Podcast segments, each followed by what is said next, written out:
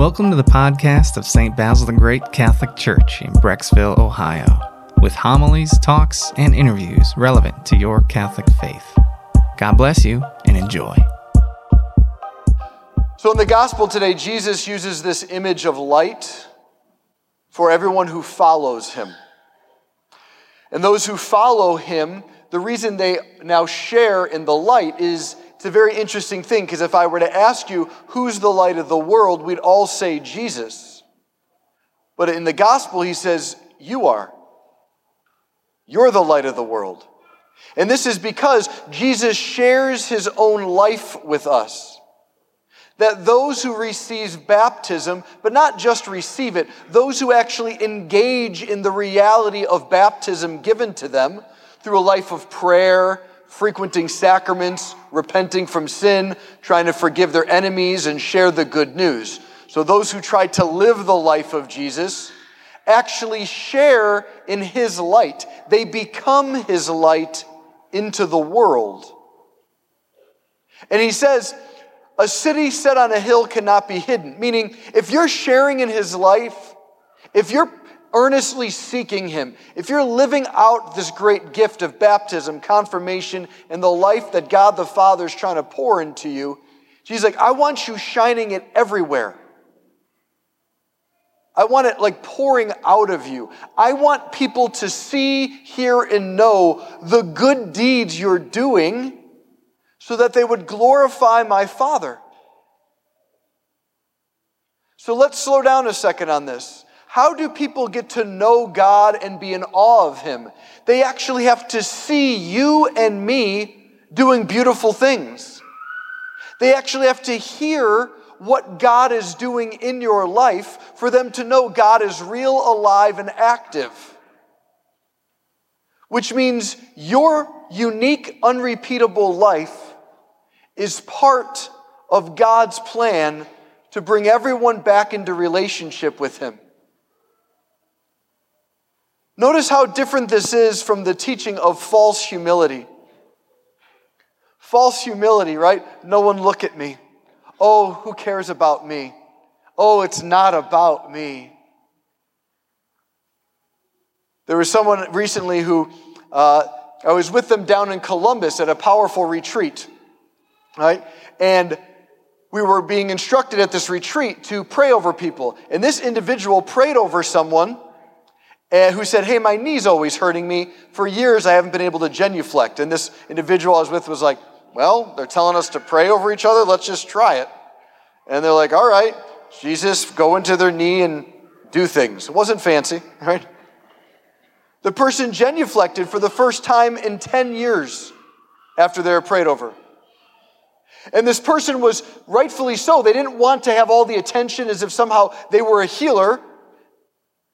They didn't want the attention, but I also let them know if you don't let us know this, we don't get to hear that God's alive and active. They were putting their light under a bushel basket, not because they're evil or bad, but they knew that, well, it's not meant to be about us. And I told them, I said, don't worry, we won't build a shrine to you.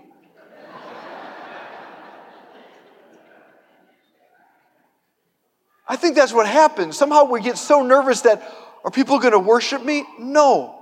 People know you well enough.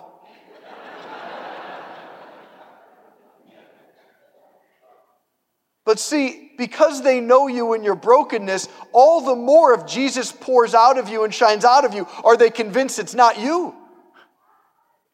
We're the only ones afraid that we think it's us.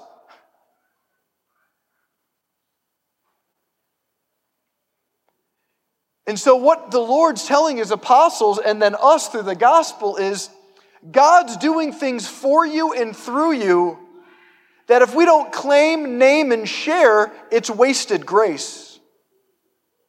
It doesn't go anywhere.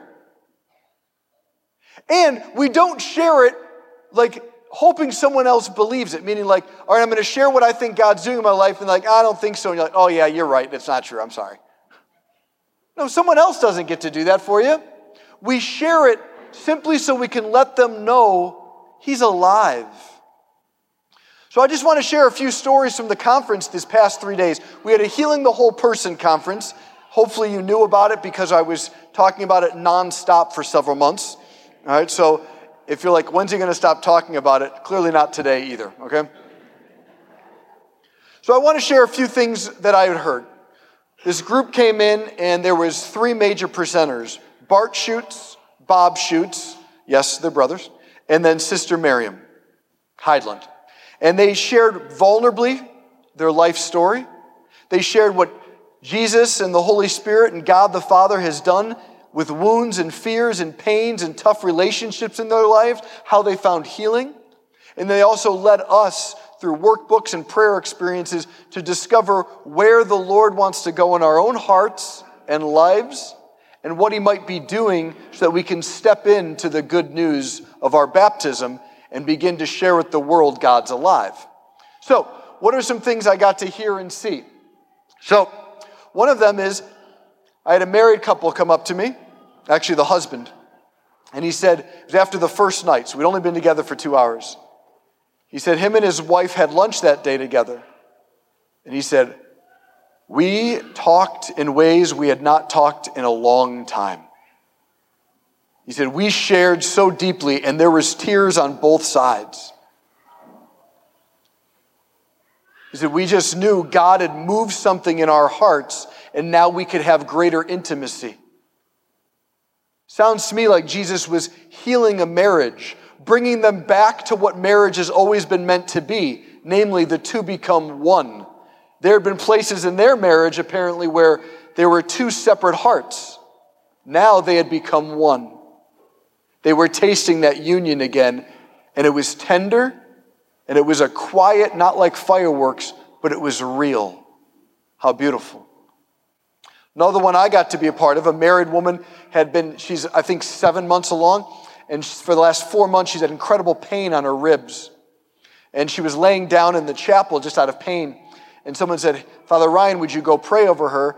And uh, I don't do that a lot. So I said, sure. So then I grabbed someone from the team, the JP2 team, to go with me.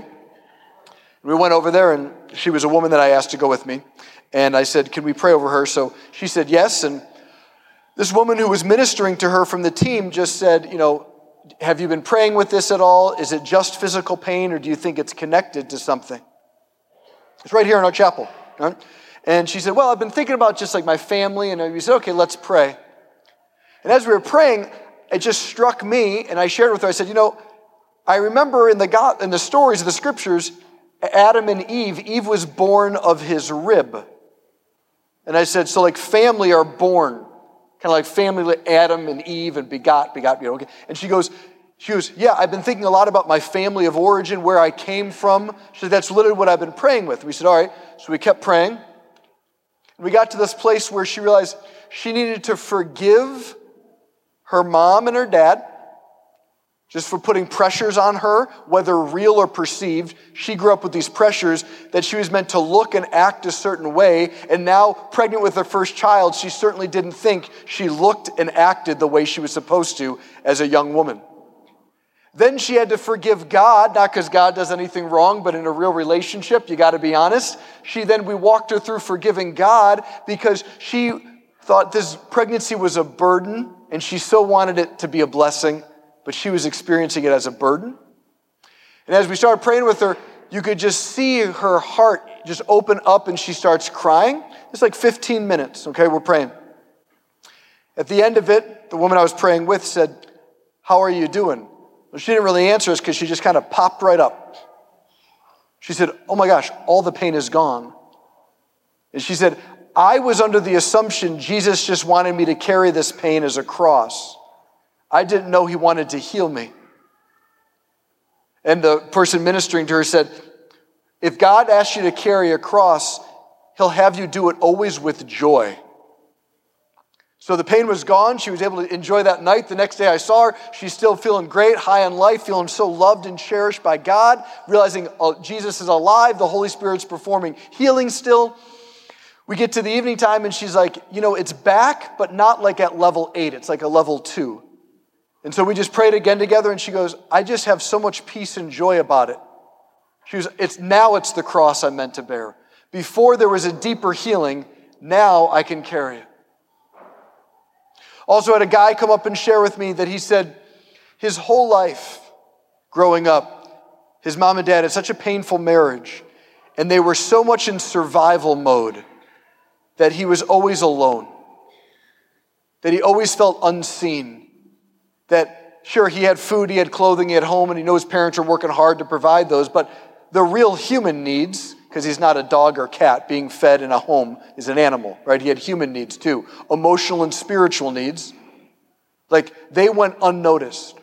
And so he realized that that had turned into several kinds of addictions. Things that involve the internet, kids are here, things that involve the internet, and things that, and alcohol. And during this conference, he was always so ashamed of his addiction to these things, he didn't want to ever talk about them. But when he started realizing that Jesus sees these things as symptoms and that underneath it was this great loneliness, for the first time ever, he felt heard and understood. And that God can actually go back in his story and bring healing. And he said he left here with hope for the first time. You didn't know that happened here. You didn't know Jesus was alive and working here at St. Basil's over the last three days until I shared with you. How many family members, how many people on social media, how many coworkers have no idea that you are in love with Jesus so much so that you'll drag your butt out of bed on a Sunday morning to come to Mass? How many of your family, friends, and coworkers know that you believe that God is so alive that you can tell him the worst things you've done in confession and leave feeling freed, forgiven, and loved? How many of your family members, co-workers, social media, and people you encounter at Heinen's, Marc's, Giant Eagle know that you pray every day, even if it's just a little prayer? Or that you think coming here does something for you? Or maybe even more fully, you believe that Jesus is alive, well, and performing miracles still. And then a lot of people ask, Father, why don't people go to church anymore? Why don't they believe in God? At least one of the answers is you and me take our light and we put it under a bushel basket. How different would it sound to say you're going to church if by church we meant married couples are healed, physical wounds are connected to spiritual and emotional wounds, and God wants to heal all of it? And people with addictions actually are given new life with hope. What if that's what church meant?